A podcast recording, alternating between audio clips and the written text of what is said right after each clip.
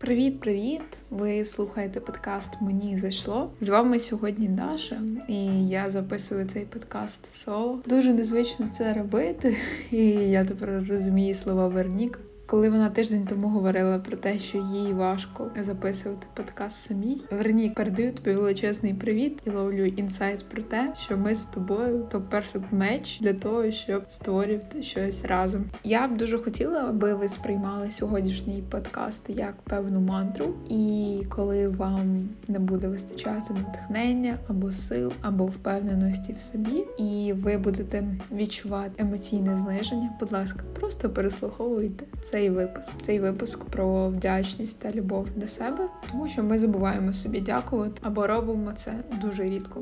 Коли я думала над тим, за що я хотіла собі подякувати. Я в першу чергу згадала за свій хребет, який підтримує і буде підтримувати мене протягом всього мого життя. І він робить величезну роботу, але на жаль, не отримує віддачі. Кожен з нас, в кого сидяча робота, він присвячує мінімум 8 годин, а то й більше. Я знаю, що ви овертаймите.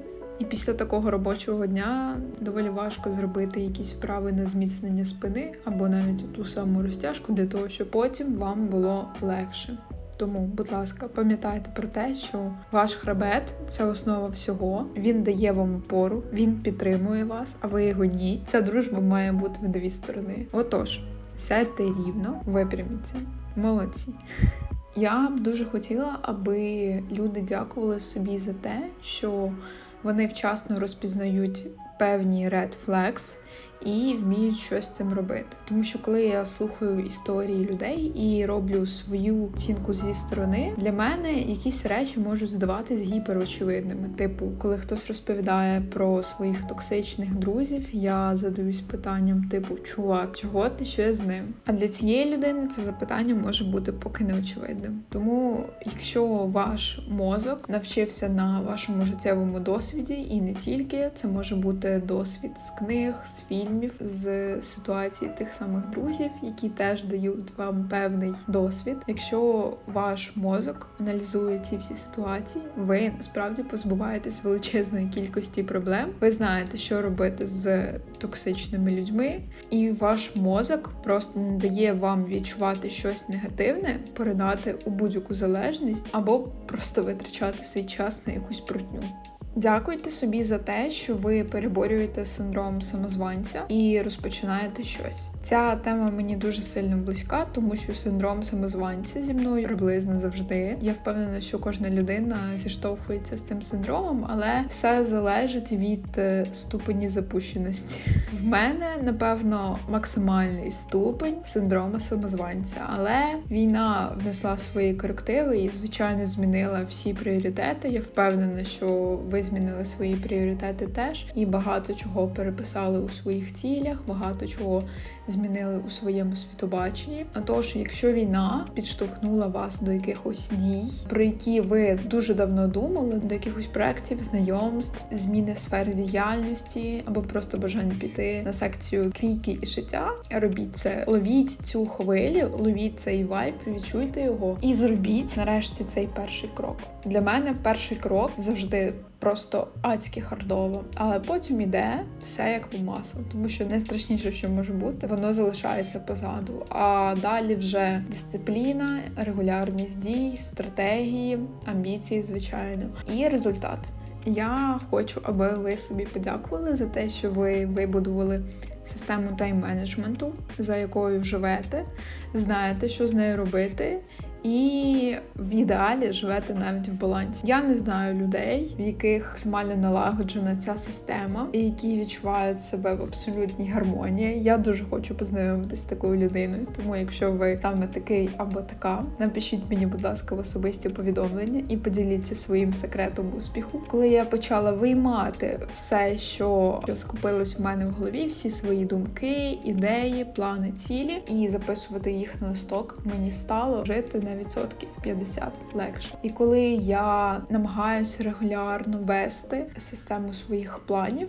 Мені теж живеться на порядок легше, ніж без цієї системи. Я не впевнена на рахунок якихось мотиваційних книг, тому що я не читаю в принципі таку літературу. В кожній книзі можна зустріти точно якусь фразу про планування часу, про тайм-менеджмент і про те, як це важливо. Хоч і книги можуть вас в результаті розчарувати, але я впевнена, що ця система не розчарує вас точно тому що вона звільнить вас від е, величезної кількості обов'язків. І якщо ви думаєте, що вам немає що планувати, тому що ваш день в принципі складається з роботи і сну, пробуйте розпланувати ваш день погодинно. Ви зрозумієте, що у вас залишиться приблизно 5 годин.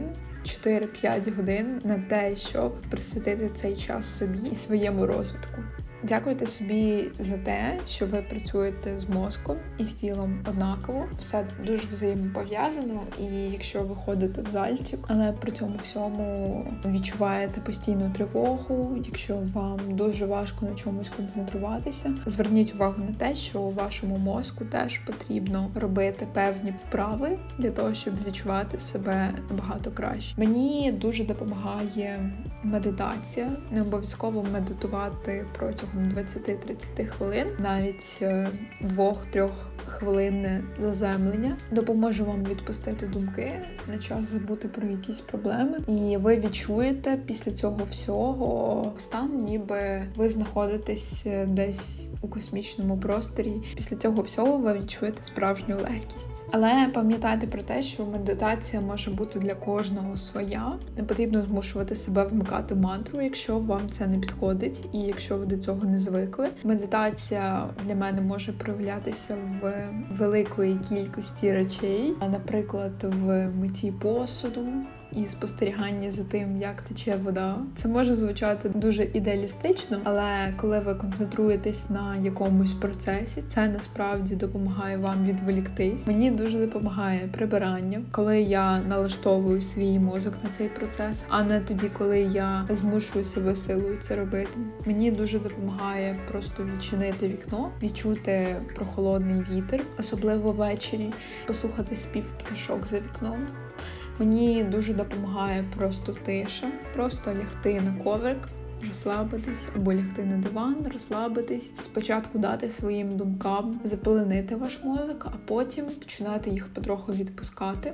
В якийсь момент я дуже активно працювала з тілом, але з часом я зрозуміла, що між моїм тілом і між мозком немає якогось нейронного взаємозв'язку, і мені доволі важко контролювати своїм мозком якісь процеси, які відбуваються в моєму тілі. Мене насправді це почало дуже сильно лякати, тому що мій мозок і тіло вони існували не воєдино, а вони були самі за себе. Тобто, коли я відчувала біль в м'язах, я не могла сказати своєму мозку, що це всього лиш біль, її потрібно відпустити, почати дихати в неї, як казали нам на йозі, і це дуже крута практика, коли ти концентруєшся на м'язах, які в тебе болять, і вони починають розслаблятися. А потім, коли в роботу включився мозок.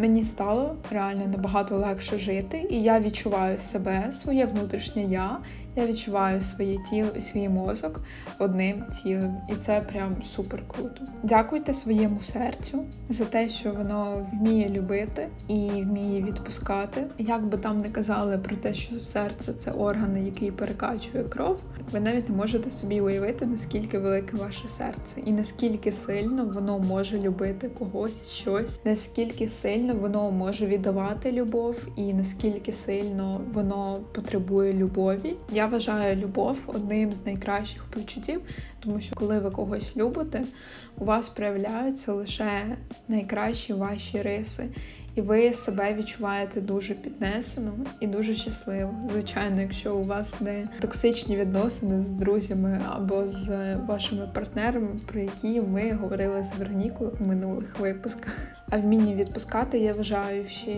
важливішою рисою, тому що коли ти позбуваєшся якихось образ, коли ти позбуваєшся того, що заважає тобі жити, отруює твоє життя, це може впливати навіть на те, що в тебе з'являються якісь хвороби. Я вважаю, що потрібно дякувати собі та іншим за банальні прості речі, за банальні прояви турботи, навіть за негативний досвід, тому що цей негативний досвід завжди робить вас сильнішими і він дає вам величезну базу знань, з якою ви далі будете жити все своє життя. Дякуйте просто за те, що ви зайшли в книгарню і купили книгу, якою ви будете насолоджуватись ввечері, або блокнот, який потім сприятиме вашому розвитку, тому що ви запишете якусь круту стратегію, створите свій стартап, і ваш стартап підкорить Кремнієву долину. Навіть пляшечка холодної води у спеку може стати приводом радості, і це дасть вам не тільки дозу дофаміну, але й розуміння того, що в цей момент, коли вам надзвичайно спекотно, ви вип'єте холодну пляшку води, і вам стане добре, як ніколи.